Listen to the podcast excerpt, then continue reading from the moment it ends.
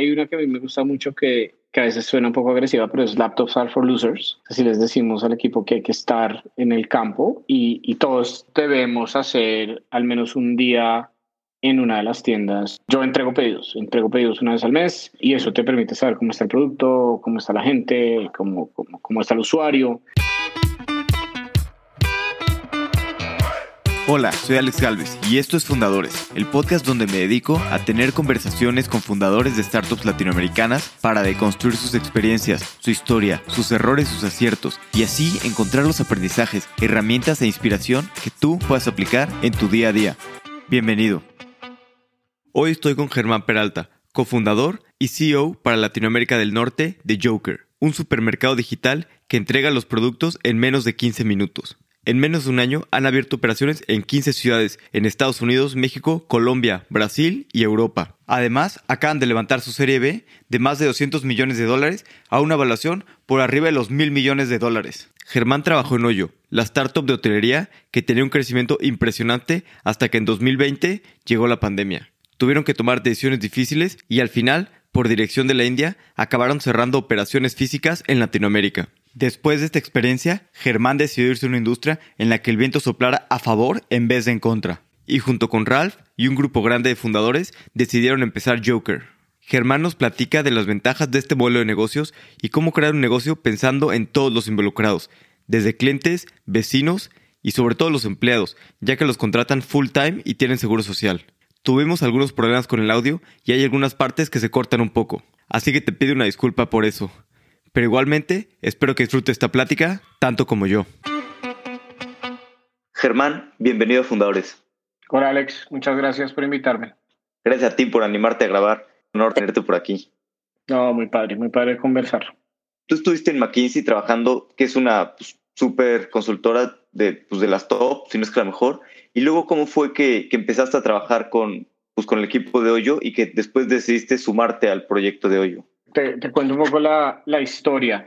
Yo hacía parte de la oficina de México. Y mi último año, un poco más de un año tal vez, me enfoqué exclusivamente en trabajo orientado a emprendimiento y, y startups en la región uno, mi cliente durante ese tiempo fue, fue un fondo de capital privado, eh, un VC realmente muy grande, y junto con ellos hicimos mucho trabajo como de análisis de inversión y, y digamos que eso me llevó a conocer muy bien al, al fondo, ¿no? Y, y, con ellos, después de haber estado como ese año trabajando juntos, yo sentía, ¿no? Como de, de estar más cerca de, de, del barro, ¿no? así como le decimos, ¿no? como hacer cosas más allá, de, más allá del PowerPoint. Y, y los, pues, los colegas del, del VC me invitaron a unirme al proyecto de Hoyo y por el equipo que, que, traía en ese momento Hoyo, que era, que era pues gente que había emprendido y tenía buena experiencia. El país lo llevaba Francisco Sordo, en, que fue un ex Uber, en, en Brasil estaba Enrique Weaver, que también es otro ex Uber, estaba Alex Whelan también liderando operaciones en México. Ahora es el fundador de un, negocio de fintech que se llama Plazo. Entonces, como que ese ecosistema dentro de Hoyo me, fue lo que más me llamó la atención. Y bueno, entonces me, me, fui a McKinsey y, y me uní al proyecto de Hoyo, que eso fue en 2019. Y estábamos en ese negocio a una velocidad altísima, en, tanto en México como en Brasil, hasta que llegó la pandemia, ¿no? Que fue como un poco donde cambió un poquito la historia de, de, de hospitality o de los hoteles. Y un poquito antes de que llegara la pandemia, porque yo estaba súper fondeado, la verdad es que, ¿cuál era el ambiente que se respiraba con, pues, con esta, pues, esta energía de, de escalar tan rápido y también un negocio tan intensivo de, de capital? Sí, Hoyo, Hoyo era un negocio que es un negocio que funciona muy bien en la India y el proyecto era traerlo a América Latina. El negocio en la India no consumía capital, sino que generaba capital y, y, también el proyecto de Latinoamérica se hizo con, con un joint venture con SoftBank que, que genera para la región. Entonces, teníamos dinero, lo cual era, era muy positivo, y teníamos pues como la experiencia de lo que había funcionado en Asia. Y, eso yo creo que permitió que, que, se construyera un equipo muy fuerte en ambos países, en, en, en México y en Brasil, gente de mucha experiencia, fue una experiencia interesante, ¿no? Fue, fue una experiencia distinta a una experiencia tradicional de emprendimiento porque porque era un negocio que ya llevaba operando por cinco años en Asia, con algunos procesos pues muy, muy adecuados a lo que funciona en India. Fue como mucho trabajo de, de ver qué, qué adaptar y qué no, y también de convencimiento al equipo de la India para, para tratar de probar cosas de manera distinta, lo cual no es típico de emprendimiento tradicional, cuando haces emprendimiento inventarlo con el equipo y en este caso ya había como un equipo que lo había inventado en otro lado del mundo y nosotros estábamos tratando de, de adaptar. Ese fue, ese fue como el, el, journey. Realmente contratamos creo que gente muy buena, muy potente y ahora lo que he visto que está haciendo en general todo el equipo son cosas fantásticas. Y no era un negocio tan tan intensivo en capital porque al final del día los hoteles no los, no los comprábamos, sino que hacíamos una inversión mínima como más de, de branding y de limpieza y demás. Y pues fue un negocio que alcanzó a adquirir más de 2.000 hoteles en la región. Los vendíamos virtualmente a través de, de la plataforma propia y, y, de otras plataformas. Pero sí, fue una experiencia muy, muy, muy, muy padre y con un equipo creo que muy bueno y también de muchos aprendizajes después en la parte posterior, que fue la parte del 2020 con, con todo el tema del COVID-19. Creo que lo que yo siempre digo es que nadie nos quita lo bailado, de todo se aprende. Sí, sí, de acuerdo, ¿no? Y de los momentos más difíciles es cuando más aprendes. ¿Te acuerdas cuando inició la pandemia?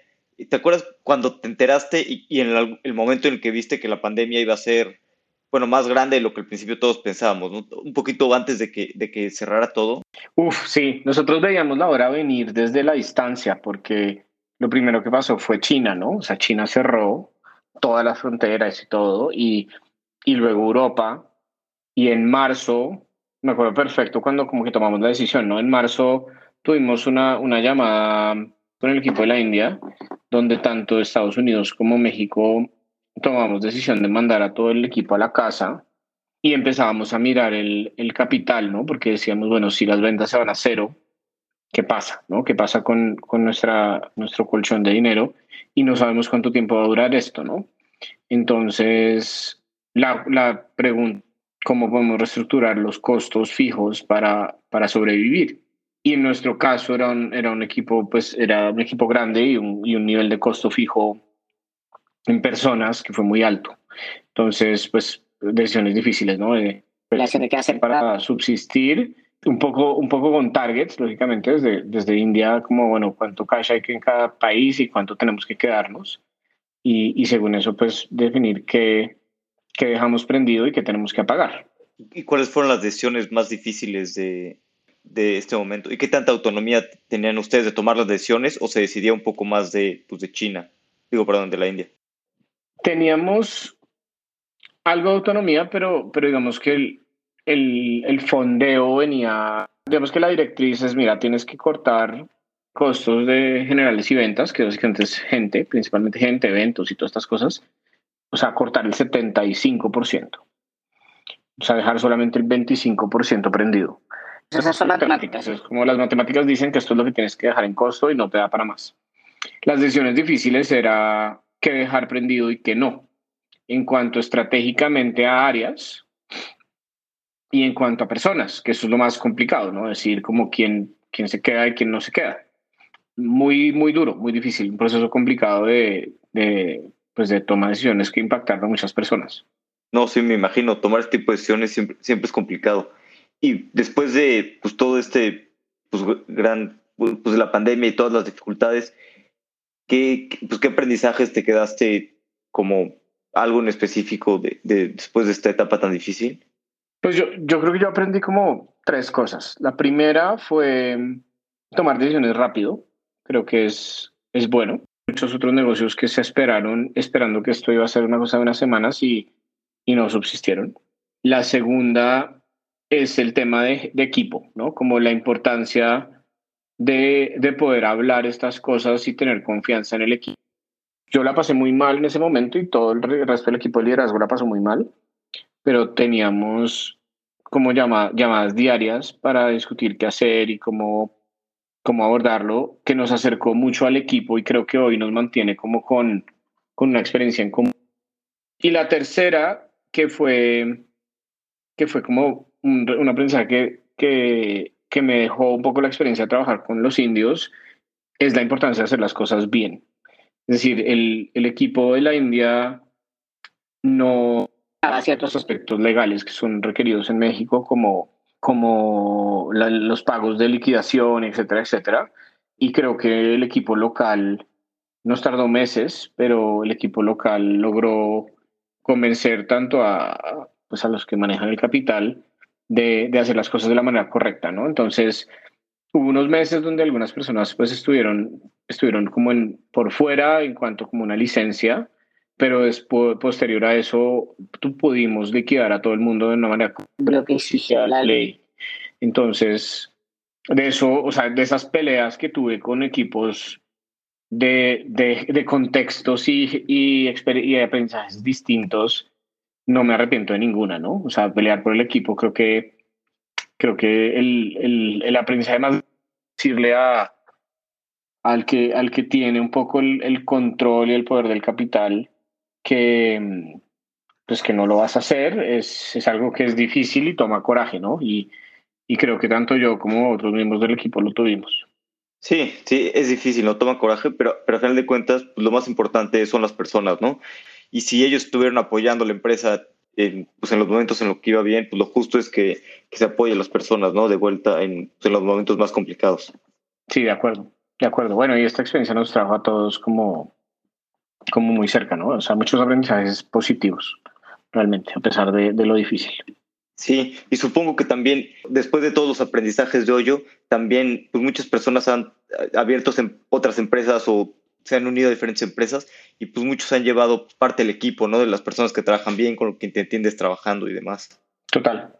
Y después, ¿cómo fue que te tomaste algún tiempo de, de descanso después de, pues, de toda esta experiencia en, en Hoyo y que acabaron pues, cerrando operaciones físicas, ¿no? En, en Latinoamérica.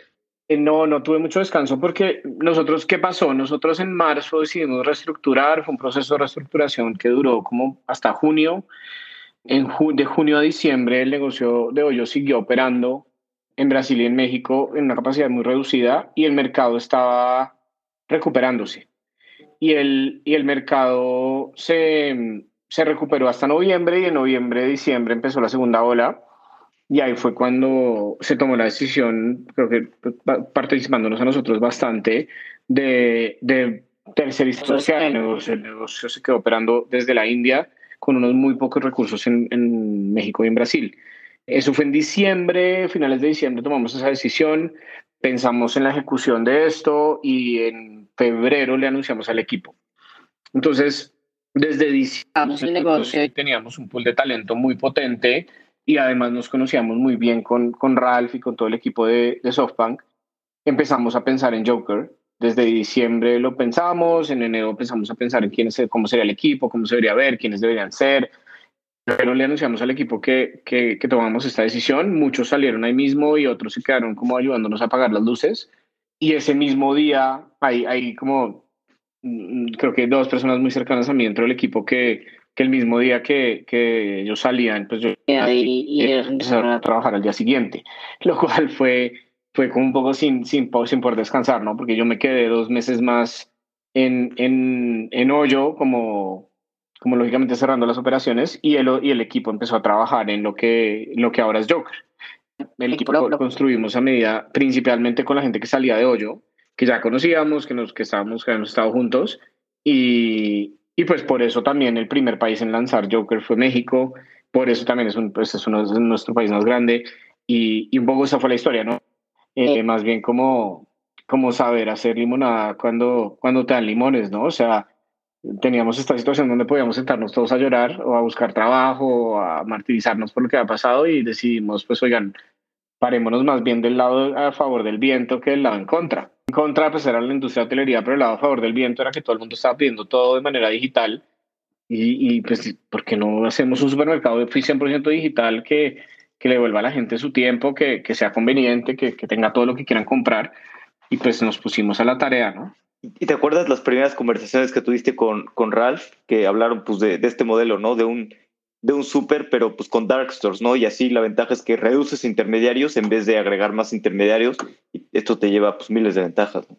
Sí, sí. O sea, el proyecto, el proyecto lo pensamos mucho con, con Ralph hablamos de esto, sí, como cuando, cuando ya habíamos tomado esta decisión y, y, y, habíamos visto algo de tendencias de lo que estaba pasando en Europa, ¿no? O sea, había jugadores en Europa que, que habíamos visto bien y, y, cuando empezamos a hacer las matemáticas del negocio era muy interesante porque, pues porque tienes y tenías en ese momento únicamente marketplaces, ¿no? Como jugadores que estaban haciendo, pues iban y compraban algo a un supermercado y te lo entregan, ¿no? Y eso tenía como varias limitaciones, es limitado, no, no, estás, o sea, hay un punto donde ya solamente te van a dar por como tarifa de mensajero y, y no puedes optimizar un poco el inventario, ni lo que compras, ni las relaciones con proveedores. Y pues también ya sabíamos, gran parte del equipo viene de, de muchos años, entonces sabíamos mucho como parte de entrega. Y, y, dijimos, bueno, pues creemos un negocio que sea 100% integrado, porque es la única manera de tener la mejor experiencia para el usuario. Hoy en día pides a un marketplace y te llaman y te dicen, oye, es que las papitas que de limón no hay, pero hay de estas otras. Y bueno, esto es Joker. O sea, ya decidimos irnos all in, creo que un negocio más de retail que digital. Y, y hasta ahora pues hemos, creo que he sido exitosos y también hemos aprendido mucho en el camino. Hay cosas que súper simplificamos y hay cosas que también complejizamos mucho y nos dimos cuenta que no eran tan complejas. ¿Cómo qué tipo de cosas hicieron muy complejas que había que simplificar? Pues al principio creo que nosotros pensábamos que el control de entrega y de delivery iba a ser mucho más complejo en cuanto a herramientas, a cliente y demás. Y cuando pues decidimos que el negocio era un negocio donde los, los repartidores eran parte de la plantilla y estaban ahí siempre, pues requería mucho menos, mucho menos complejización porque no estábamos haciendo economía colaborativa. Cuando haces economía colaborativa tienes que buscar a los repartidores y generar una aplicación y tecnología, etcétera, para que los repartidores se den de alta, vengan a ti, los evalúes porque no son empleados y como que te paras en, ese lado, en ese lado hiper gris de la ley que genera muchas complejidades operativas. Y nosotros, como nos fuimos por un modelo donde son, pues son, son plantilla, tienen sus beneficios y demás, pues no nos toca hacer todo un proceso de activarlos, desactivarlos, prenderlos, apagarlos, generar incentivos para que vengan. Eso pensábamos que era más difícil de lo que realmente fue, porque al, tener personas que son parte del negocio, pues se vuelve mucho más fácil saber que van a presentarse, eh, poder usar también como el talento para que crezca y tome otros roles, entonces no te toca como estar reclutando miles de personas para múltiples roles, sino que reclutas gente que después vas creciendo dentro de la organización. Sí, claro, tiene muchas ventajas tenerlos dentro de tu plantilla y más en, en una región como Latinoamérica, ¿no? Que, que puedes dar sueldos, o sea, que, que puedes dar buenos sueldos y, tener, y que las personas tengan un crecimiento y no hay tal vez tantas oportunidades de empleo como si en, en Nueva York o en Europa, que tal vez es más, más difícil retener a las personas. Sí, correcto. Nosotros tenemos ese beneficio. Cuando piensas en nuestro negocio, lo que siempre, como que le digo a los periodistas o, o en general a, a los que tratan de entenderlo bien, es, si tú ves un supermercado hoy normal, un supermercado tradicional, tiene un montón de empleados adentro. O sea, tiene repartir tiene personal de empaque, tiene personal de limpieza, tiene personal en la farmacia, un, un montón de gente. Cuando operas un supermercado oscuro o un dark store, no tienes que lidiar con eso porque nadie está pasando por el supermercado. Todo lo que estás haciendo es sacando el pedido. Lo que puedes hacer es sacar los costos de los empleados que están dentro del supermercado y metérselo a los costos de entrega. Entonces, muchas veces me preguntan, oye, pero ¿cómo es este negocio económicamente viable si no están cobrando como las tarifas escondidas de que algunas plataformas tienen y, y cómo, cómo pueden tener a los repartidores en, en, plantilla. Y pues la lógica es esa, o sea, si un supermercado puede tener empleados, yo por qué no puedo tener los repartidores, ¿no? O sea, como al final del día es equivalente. Eh, lo único es que estamos moviendo la línea de costo de un lado al otro y si un supermercado puede ser rentable, nosotros también podemos ser rentables, ¿no? incluso con más beneficios, porque, porque perdemos menos producto porque somos digitales y sabemos qué va a comprar la gente. Sí, sí, sí. También en este negocio creo que es muy importante la data, ¿no? Saber exactamente qué va a pedir la gente y poder pues, anticipar los pedidos y qué tan, porque también el supermercado gasta mucho en, en tener una locación prime y, y, tener de cierto tamaño. Ustedes sus tiendas entiendo Eso que no pueden estar más escondidas. ¿Qué tan grandes son también las tiendas y, y, qué, y qué tan complicado es pues toda esta parte de, de, pues, de operar las, las tiendas ocultas? Tienes toda la razón. O sea, el, supermercado tradicional tiene que pagar prime location, ¿no? O sea, vías de acceso, además tiene que tener espacio para estacionar, etcétera, etcétera. Nosotros operamos en lugares que son higiénicamente, pero pueden ser mucho más baratos porque no necesitan ubicación preferencial, no necesitan acceso a estacionamiento. realmente lo único que necesitas es lógicamente los permisos para operar y necesitas que la ubicación puedas salir hacia una vía, hacia, hacia tu zona, entonces como entregar pronto. Pero eso es crítico. Ahora, en cuanto a la operación, pues digamos, ¿qué retos tienes? Tienes retos tipo de, pues si estás operando como en una calle secundaria, tienes que asegurarte que seas un buen vecino en cuanto a muchas veces esas ubicaciones pueden ser de uso de suelo compartido, entonces si hay vivienda, pues hay que lógicamente ser respetuoso, que no puedes recibir producto a ciertas horas, no puedes hacer ruido a ciertas horas, eso es una. También pues el hecho de ser una bodega oculta, pues hace que desde el punto de vista de seguridad tengas que ser un poco más cuidadoso, ¿no? Porque, porque estás oculto, entonces pues también eres, eres un poco un target un poco más, más apetitoso, ¿no? Y bueno, creo que es eso, ¿no? Como, como poder lidiar con el hecho de que estás saliendo de algún lado, tú tienes que poder pensar muy bien en cuándo, cómo sales rápido y cómo ingresas de vuelta rápido, que, que esas son cosas que aprendimos al principio, como que cuando mirábamos ubicaciones, decíamos, bueno, aquí es facilísimo salir, pero luego las vías son, todo, son todas de un sentido, entonces cuando están regresando los repartidores van a tardar más. Y eso hay que pensarlo bien con, con mucha data. ¿Y, qué complicaciones tuvieron de lanzar pues, tan rápidamente en, en, pues, en, en, varias ciudades del mundo? ¿Les ha ayudado, por ejemplo, poder pues, tú hablar con, eh, pues, con otras personas de Estados Unidos o, o, de Europa y compartir aprendizajes? Sí, en cuanto a um, aprendizajes ha sido muy potente porque hay un equipo, ¿no? entonces está, estamos todos cometiendo errores distintos pero también haciéndolo mejor en algunas cosas y tenemos mucha flexibilidad en la manera como operamos. Entonces, eso es muy provechoso. También el hecho de tener economías de escala, ¿no? Como que desde el principio fue tan grande, hemos tenido unas rondas de financiación grandes para, para, para las series en donde estamos, porque o sea, hicimos una serie de, de un cuarto millón de dólares, de un cuarto de billón de dólares, lo cual no es común, pero lo hacemos, lo pudimos hacer por la escala que ya tenemos y eso hace que eh, CPO, ¿no? Una persona que hace producto para el mundo. Y si tuviéramos una persona haciendo producto y todo su equipo de desarrolladores para un único país, pues sería costosísimo. Aquí tenemos muchas, mucha economía de escala porque estamos teniendo un equipo de producto, un equipo de finanzas, un equipo de legal, eh, recursos humanos, otras funciones que pueden hacerse como, como generales para, para el mundo que nos permite que proporcionar a la venta, pues lógicamente sea mucho más eficiente que si estás creando un negocio que solamente tiene una ciudad, que está en proceso de escalar y demás. Y tener solamente un equipo de producto no te hace a veces ser más lento y, y no ver las cosas locales de cada uno de los países y, y reaccionar rápido como todos estos problemas locales? O sea, sí puedes perder algo de flexibilidad. Creo que nosotros lo hemos hecho, lo hemos hecho bien en cuanto a que tenemos los líderes potentes en cada área. Son personas que tienden a ser las líneas de costo lógicamente más altas. Y, las, y el equipo local es un equipo un poco más junior, pero que tiene el conocimiento local.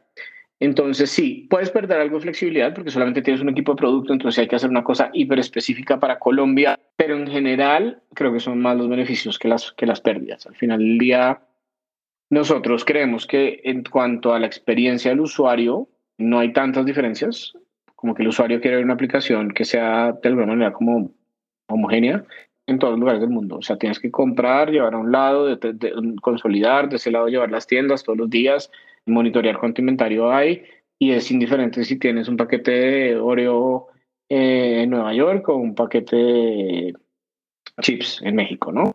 Hay cosas que son, que tienen muchísimas sinergias y, y pues es la razón también como de las, de las mega, de los mega negocios porque pues tienes unas líneas de costo que se dividen entre, entre múltiples geografías. Sí, sí, sí, sí, tiene muchas sinergias y muchas cosas muy buenas. Y la verdad es que algo que me encanta es su modelo de, negocios, es a veces, bueno, yo la otra vez pedí y la verdad es que sí quedé impresionado con, pues, con que llegaron en, menos de 10 minutos, la verdad es que fue una experiencia increíble y, y un poco esto, ¿no? A veces creo que está tan competido el, el mundo de, del delivery y sobre todo es difícil ganar a los consumidores. Bueno, no ganarlo, sino más bien que prueben tu producto en, un primer momento. ¿Cómo hacen para, pues, para lograr pues, esta parte del top of the funnel, que más gente se anime a, probar el producto y después, pues, cómo le, entregas una experiencia tan buena que, que no lo pierdes, ¿no? Que, realmente quiera volver a usarlo. De acuerdo. O sea, a ver, el, el, tema de entrega rápida creo que es, es importante, pero relativo algo eso, es otra cosa que hemos aprendido, que en una ciudad como la Ciudad de México, si esperas que te entreguen en 10, 15 minutos porque es tan denso y todo es tan cerca que, que Hay ciudades como Monterrey o como Querétaro que abrimos esta semana, donde tienes zonas donde no es tan fácil ir a un supermercado. O sea, no es como que caminas y puedes. Entonces, el usuario, lo importante para el usuario es, es que le prometas algo y lo cumplas, ¿no? Entonces, al usuario de la Ciudad de México probablemente le tienes que decir que les entregas en 15 y al entregas en 20 o 25. Y, y, van a y desde que la expectativa pega a la realidad es, es importante. Lo que sí hemos visto que es más crítico y es más difícil de resolver es tener los productos que quiere comprar el usuario disponibles para la venta, porque es un negocio físico. Entonces, vamos y nos descargan, a nosotros nos, nos están descargando más de 2.000 usuarios diarios. Entonces, claro, llegan usuarios y, y, es muy difícil saber qué van a comprar. ¿no? Entonces, ¿qué pasa? Nos pasa a veces que estamos en una zona de alguna ciudad y de repente recibimos una cantidad de pedidos de y es porque resulta que una mamá y todas sus amigas conocieron el producto, lo descargaron y empezaron a pedir, pero claro, nuestra planeación de demanda no, no sabía, o sea, no, no podíamos predecir que iba a llegar esta demanda. Entonces, no es como que tener esa flexibilidad para poder entregar el producto físico, eso es lo más común. Y, es desarrollo de cadena de suministro física real, como lo hacen los supermercados grandes del mundo, y también es, es data, ¿no? Es aprender de cuando la repetitividad de los pedidos ya entonces empiezas a identificar, ya tengo un cliente que tiende a comprar huevos cada dos días, entonces siempre tengo que tener huevos en esta tienda. Es bien interesante, ¿no? Es un negocio. La, la realidad están tan cerca que, que, que se vuelve súper, súper divertido. Claro, pero entonces la cadena de suministro es uno de los problemas más este, importantes. Y sobre todo ahora con, con todos los planes mundiales que las cadenas de suministro están afectadas desde la pandemia, pues es un reto que, que, va a seguir siendo y va a crecer. Entre más crezcan, va a seguir creciendo bastante este reto. Sí, o sea, entre más creces, más, más complejo es, pero también entre más creces, más información tienes. Yo creo que el paso uno es el más difícil, porque, mira, te, te hago una pregunta como que nosotros nos hicimos el primer, la primera tienda, ¿no? Fue bueno, culta, ya tenemos las estanterías, ya tenemos las motos, ya sabemos dónde está, ya sabemos cuál es la cobertura. ¿Qué compro? ¿No? Y es, no es tan fácil. Como que empiezas a decir, bueno, tengo unos metros cuadrados, unos metros cuadrados de, de, estantería, unos metros cúbicos disponibles en la tienda y sé en qué zona de la ciudad estoy y sé más o menos cuánto quiero invertir en inventario, ¿no? Como que yo, eso es un lineamiento más de, de finanzas, como que, bueno, voy a meter 50 mil dólares o lo que quieras decir. Y de ahí te, tienes que decir, bueno, de esos 50 mil, ¿cuántas botellas de tequila compro, no? O compro más pan, o compro, si sabes, como que es, es complejo. Y empiezas entonces a hacer como una, una adivinanza y hay data, ¿no? O sea, está Nielsen y están, están todos los otros grandes que, que recopilan información, pero, pero se, vuelve, se vuelve un proceso, fue, es un proceso al principio muy emprendedor, porque ¿qué hacía la zona? Y le tomábamos fotos a los carritos. Mm. Y, y, entonces dices, bueno, ya veo la gente aquí, como que veo que todos traen estas marcas y como que veo que traen estos productos. Y, y en la Roma, pues entonces eran más jóvenes y más chelas y así. Y en, y en, que se, y en Polanco, que era un poquito más familiar. Y entonces empiezas con, adivinar, ¿no? Y, y ahí ves que rota y que no rota. Entonces a medida que creces es más divertido, porque cuando ya creces, tienes muchos, muchos puntos de venta, muchas señales de demanda de gente que compra distintas cosas. La lógica es, yo un centro de distribución y en el centro de distribución es mi buffer donde tengo de todo y la variabilidad la tengo que atender según tienda. Y se vuelve un juego logístico muy padre, porque entonces empiezas a pensar lo, el óptimo, el punto óptimo es yo tener mi inventario y poder ver cómo hago para resurtir, ¿no? Y, crear esos capabilities es, es, es parte crítica de, de, del negocio. Pero es, es, retail, esto es como, no, no es, ya está inventado, ¿no? Es muy, muy, muy, muy, alguien ha vivido por esto antes, con menos acceso a información. Y el negocio nuestro es padre porque tienes más data. Porque cuando vas al súper, puedes ir, compras algo, pagas con billetes 100 pesos y el súper, o sea, la, la, marca que sea no sabe qué compraste. Pero como yo sí sé los usuarios en qué lugar están, típicamente qué compran, mi algoritmo de pronóstico de demanda, que es el que me dice qué comprar y qué tener para que tú tengas el producto siempre.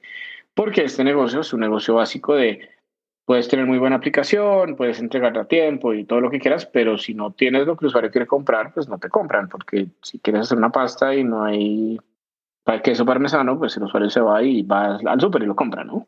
Claro, no, buenísimo. Pero aparte, toda esta parte de data, pues te va a poner en un tiempo en una superventaja contra los supermercados tradicionales, ¿no? Porque tú tienes la data muy específica y vas a empezar, como dice, a, predecir ¿no? qué es lo que qué es lo que comprar los usuarios, incluso si hay partidos y lo que sea, y, ajustar tus inventarios acorde a lo que vayas a necesitar. Sí, exacto. ¿Y, cuáles han sido, ahorita ustedes que han crecido pues, en tan poquito tiempo, tan rápido a tantas ciudades, cuáles son algunos de los retos que han tenido de, crecer tan rápido? Y sobre todo un modelo pues, tan físico, ¿no? Que no es solamente software, sino que tiene ese componente logístico y de cadenas de suministro. Sí, el, el reto de expansión creo que es un reto más que todo regulatorio porque hay regulación distinta en cada, o sea, cada estado en México tiene sus, reglas distintas, en Estados Unidos cada estado igual y cada país tiene sus reglas distintas, las cuales tienes que conocer porque estás en un espacio físico. No es como que pueda ser tan, tan loco como, como cuando lanzó Uber, sino que aquí pues tienes un espacio físico y si no sigues las reglas pues te pueden cerrar, ¿no? Ese es uno. Y el otro punto es es un poco las relaciones comerciales con los proveedores, porque la manera como existen las relaciones comerciales en, en este mercado es que el mismo proveedor te puede surtir en una zona y en otra. Entonces, con algunas marcas hay sinergias, donde si ya tienes una relación, pues puedes abrir otra ciudad y ya está, como que va a llegar el pan. Pero si vas a lanzar otra ciudad y de repente no es un, es un proveedor que pronto no vende directo, o es un proveedor que tiene, no sé, como otra marca, otro distribuidor autorizado, si es un importado, por ejemplo, tienes que establecer otra nueva relación comercial para lanzar a otra ciudad. Entonces, no, ahí no tienes tanta sinergia, ¿no? Hay mucha sinergia en tecnología, hay mucha sinergia en, procesos, hay mucha sinergia. La parte de finca raíz no es tan compleja, encontrar los lugares realmente es fácil porque hay mucha oferta, pero lo que sí es complejo es un poco estar seguro que puedas tener el acceso correcto, porque lo que no puedes hacer es lanzar con tres productos, ¿no? Tienes que lanzar teniendo pues un surtido que para los usuarios es suficientemente atractivo para quedarse contigo. Sí, y, con respecto al equipo y a la comunicación con el equipo, ¿qué retos han tenido? Porque pues, entre más creces, a veces la comunicación es más compleja y sobre todo pues creciendo tan rápido, ¿no? Que la gente esté alineada en, en los objetivos y que todos vayan hacia el mismo lugar.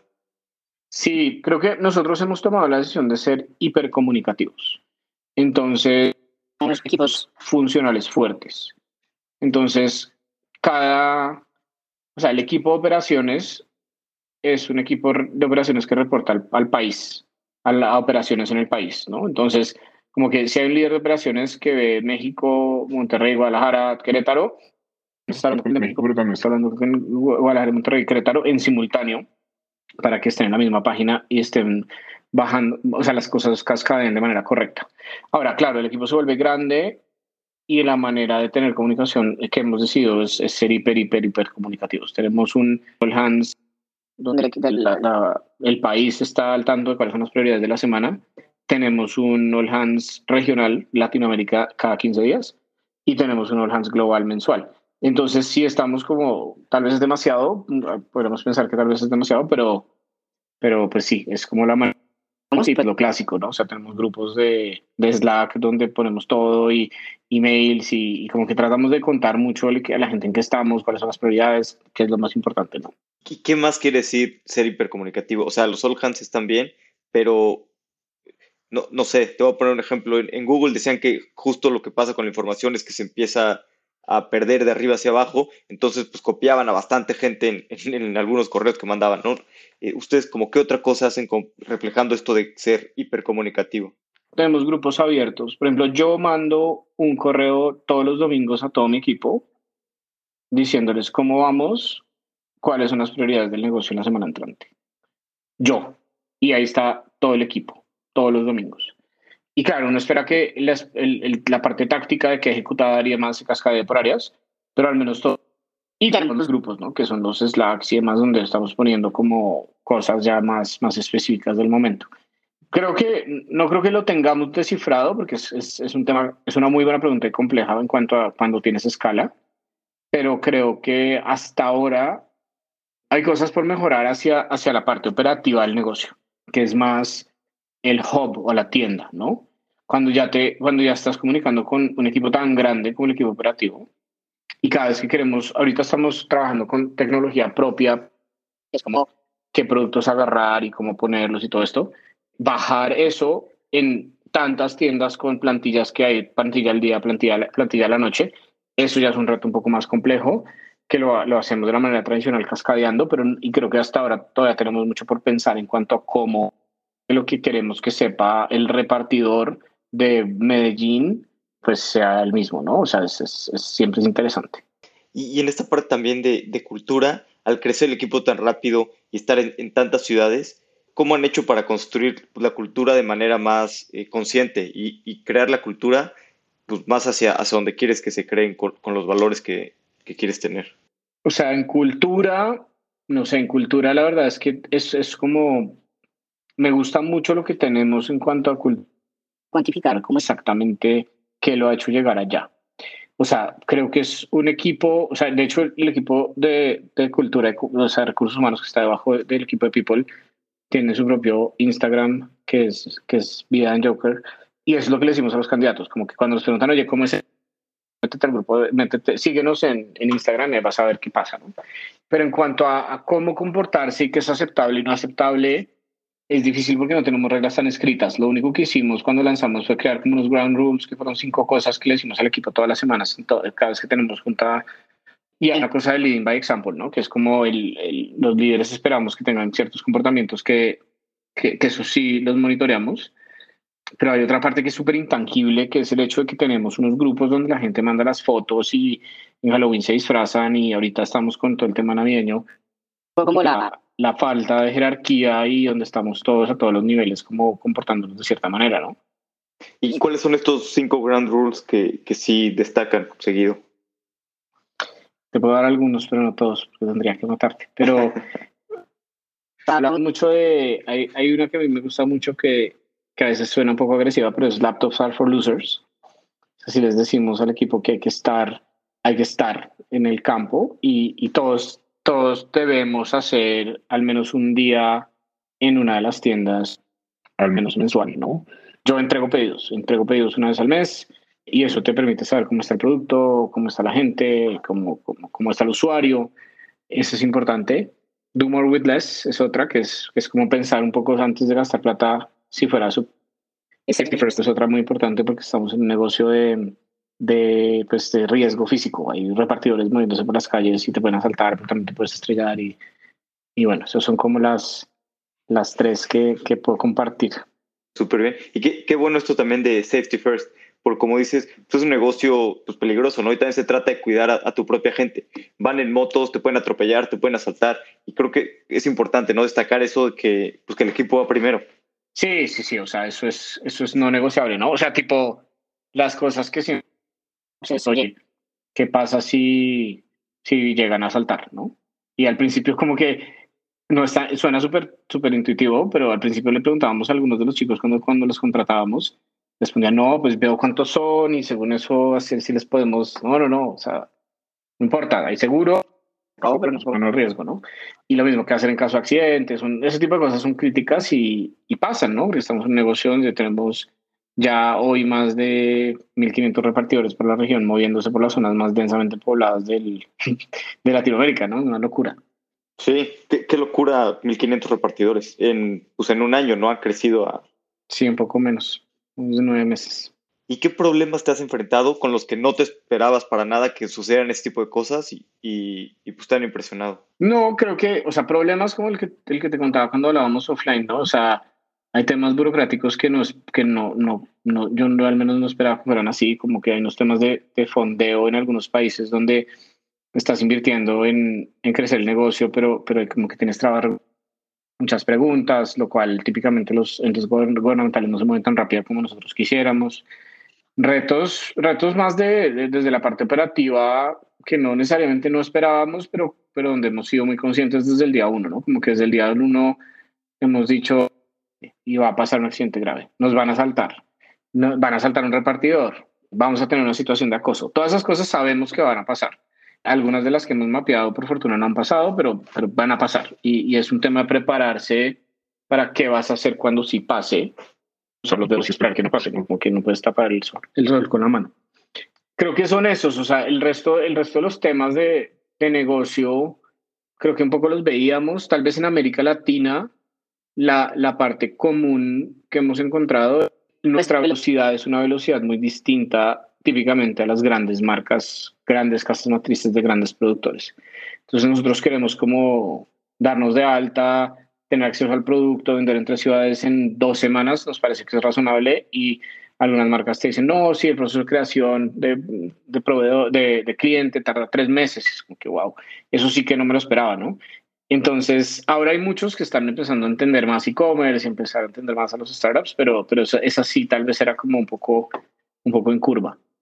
Sí, me imagino. Aparte tú con toda la velocidad y, y detente por una marca, o peor aún, ¿no? Cosas del gobierno que pues no están dentro de tus manos y que se mueven, como tú dices, totalmente a otra velocidad, ¿no? Me imagino, pues, pues la desesperación a veces de, de tener este tipo de, pues, de complicaciones, ¿no? Sí, por fortuna, gobiernos locales hemos tenido, creo que, muy buena relación. Esa es otra cosa que también yo personalmente subestimé y creo que grandes personas de mi equipo no, por fortuna, que fue establecer buenas relaciones con los entes gubernamentales de los municipios donde operamos. Como que yo y lanzábamos y íbamos y muchos de los miembros del equipo, algunos de los miembros del equipo nos decía, me decían, oye, pero quiero ir a sentarme con, con, con, la municipalidad, con el policía, con la, con la, con, la, policía, con la autoridad y explicarles qué es lo que hacemos, porque, porque muchas veces nosotros obviamos el hecho que vivimos y, y, a veces locura utópica y la gente que no hace parte de esto pues no, no te entiende muy bien, ¿no? Entonces, nuestro caso particular, ¿qué somos, no? No, no, es, no un expendio de, de víveres, porque no, nadie no, no atiende a personal público. Te entrego a domicilio, entonces tampoco soy un distribuidor, que soy, ¿no? Como que no entro en ningún lado explícito y lo que, lo que creo que decidimos a nivel local, los equipos locales, es acercarnos a las municipalidades y contarles qué es lo que estamos haciendo y pedirles su apoyo en cuanto a ellos que sugieren y, y jugar juntos con las reglas claras. Eso nos ha permitido, creo que, creo que tener una buena relación con las municipalidades y, y hemos tratado de ser como más colaborativos que, que digamos que, que, disruptivos hacia la parte regulatoria. Eso ha sido positivo. Con las grandes, que al principio eres chiquito, no te ven el valor, hay unos grandes supermercados en el país, unos países donde tienes que poder llegar a la persona que te escuche, que es, es un truco, ¿no? Qué interesante, qué interesante acercarte, sobre todo con las municipalidades. No, no se me hubiera ocurrido y hace todo el sentido, no simplemente pues, hablar con ellos, enseñar lo que estás haciendo y es en beneficio de todos, ¿no? Si tú vas a, otorgar pues, mejor servicio, servicio a los usuarios, fuentes de trabajo y a final de cuentas pues vas a ayudar al municipio, pues qué mejor, ¿no? Que todos estén en, en sintonía y pueda funcionar mejor.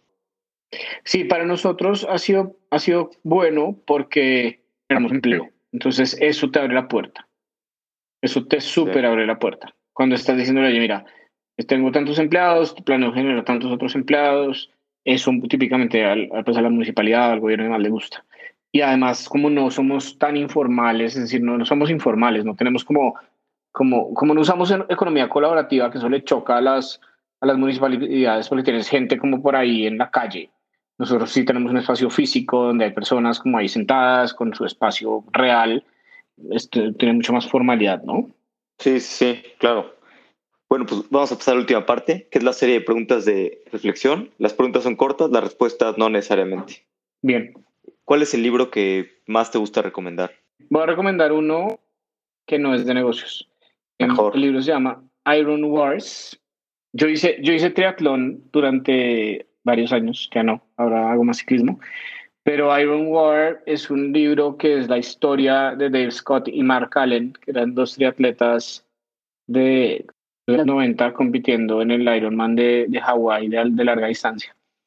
Y es como, como la historia de cómo Mark Allen fue segundo siete veces, ¿no? Eh, seguidas. Y, y, como una historia de persistencia, de, de ganar, de, de, llegar a adaptarse y a ganar la carrera. Y es, y, y, es muy padre en cuanto a manejo de frustración y, y perseverancia, por eso me gusta mucho ese libro. Y se lo recomiendo a todos, deportistas, no deportistas, el que se pueda relacionar como con el deporte, padrísimo, pero si no, también creo que aplica a la vida. Buenísimo, suena muy bien, lo, lo, voy a leer. ¿Qué creencia o hábito has cambiado en los últimos cinco años que ha mejorado drásticamente tu vida? Madrugar, madrugar. Creo que he, tratado de moverme hacia un mundo donde, pero eso es para mí, no sé si le funciona a todos, pero y también todos funcionamos con menos distracciones, ¿no? Hay gente que es más nocturna, más diurna, pero a mí me funciona mucho despertarme temprano, trato de despertarme a las 5 de la mañana ya sea hacer algo de deporte, pero típicamente incluso antes de hacer algo de deporte trato como de a esa hora pensar y, y hacer algo de trabajo, eso me ayuda mucho. Por- por lo mismo, me ha, me ha llevado a dormirme más temprano, que hace que, que descanses, ¿no? O sea, creo que de mis épocas de consultoría aprendí a no dormir tanto y cada vez valoro más como el hecho de poder tener cabeza fresca para tomar mejores decisiones y pensar bien. Totalmente. Dormir, la verdad es que también es es súper clave. ¿Hay algún punto de inflexión que haya cambiado la forma en la que piensas? Sí, lo del COVID, lo del tema de, de la reestructuración de, de Hoyo, creo que me, me, me dio una... No todas las historias tienen finales felices. Lo que importa es qué haces cuando, cuando no tienes un final feliz, lo que te decía antes, ¿no? O sea, cuando te dan limones, ¿qué haces, no? pues echarlos al bote de basura, pues a limonada. Y creo que hay que aprender a ver el vaso medio lleno a pesar de que estés en una situación. Sí, y hay que hacer lo, mejor de cada situación, ¿no? También las situaciones difíciles es cuando más aprendemos. ¿Tienes algún consejo que te hayan dado que te haya servido mucho? que una vez Francisco Sordo me dijo, me dijo, oye, piensa menos en el resultado y más en los inputs. Yo, yo siempre he sido muy orientado como el resultado y el número y, y algo que me dijo Francisco es, oye, piensa en cuáles son las palancas para ese número y enfócate en ellas y el resultado cae solo. Y creo que trato de usarlo mucho hoy. Y en ese caso era una conversación correcto, correcto, las posiciones. correctas. Y eso es cierto, ¿no? Como que si no estás vendiendo lo que tienes que vender, puedes salir a volverte loco a decir como vendas más hoy, pero eso realmente no es sostenible. Es más sostenible como cuáles son las personas que están moviendo esto, o cuáles son los procesos que me llevan allá. Y pensar en inputs creo que me ayuda a mediano plazo o, o cuasi mediano plazo, pero creo que es más sustentable. Buenísimo, qué, qué gran consejo. ¿Tienes algún fracaso favorito del que hayas aprendido mucho? Fracaso favorito. Sí, creo que, o sea, para mí lo de lo de lo de Hoyo fue fue un fracaso personal porque creo que llegar a pagar un negocio y, y, y tener que lógicamente parcialmente por las decisiones que nosotros tomamos también pues causar se quedan sin trabajo. Creo que el aprendizaje de Hoyo en específico para mí fue en en siempre pensar en hacer las cosas como con con el, de la manera más lean posible, ¿no? Como, como, como, como eres un poco... Porque hay épocas de vacas flacas y hay épocas de vacas gordas, ¿no? Entonces siempre pensar que estás en vacas flacas es mejor. Creo que ese es, ese es el mío. Sí, sí, buenísimo. Germán, si queremos saber más de ti, saber, saber más de Joker, ¿dónde podemos encontrar más información, pedir o, o aplicar a, para trabajar?